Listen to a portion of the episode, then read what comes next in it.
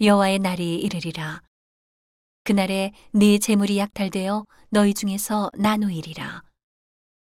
내가 열국을 모아 예루살렘과 싸우게 하리니 성읍이 함락되며 가옥이 약탈되며 부녀가 욕을 보며 성읍 백성이 절반이나 사로잡혀 가려니와 남은 백성은 성읍에서 끊쳐지지 아니하리라. 그때 여호와께서 나가사 그 열국을 치시되 이왕 전쟁 날에 싸운 것 같이 하시리라. 그날에 그의 발이 예루살렘 앞 곧 동편 감남산에 서실 것이요. 감남산은 그 한가운데가 동서로 갈라져 매우 큰 골짜기가 되어서 산 절반은 북으로 절반은 남으로 옮기고 그 산골짜기는 아셀까지 미칠지라. 너희가 그의 산골짜기로 도망하되 유다왕 우시야 때에 지진을 피하여 도망하던 것 같이 하리라. 나의 하나님 여호와께서 임하실 것이요 모든 거룩한 자가 주와 함께 하리라. 그날에는 빛이 없겠고 광명한 자들이 떠날 것이라.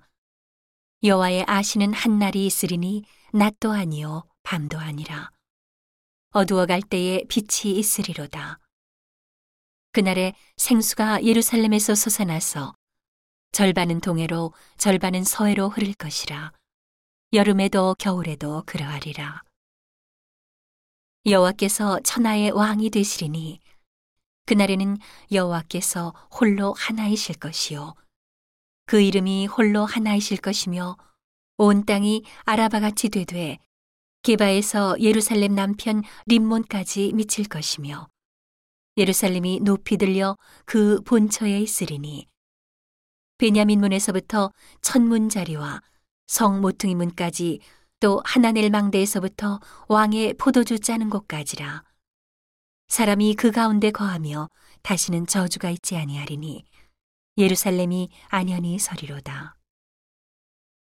예루살렘을 친 모든 백성에게 여호와께서 내리실 재앙이 이러하니 곧 섰을 때에 그 살이 썩으며 그 눈이 구멍 속에서 썩으며 그 혀가 입 속에서 썩을 것이요.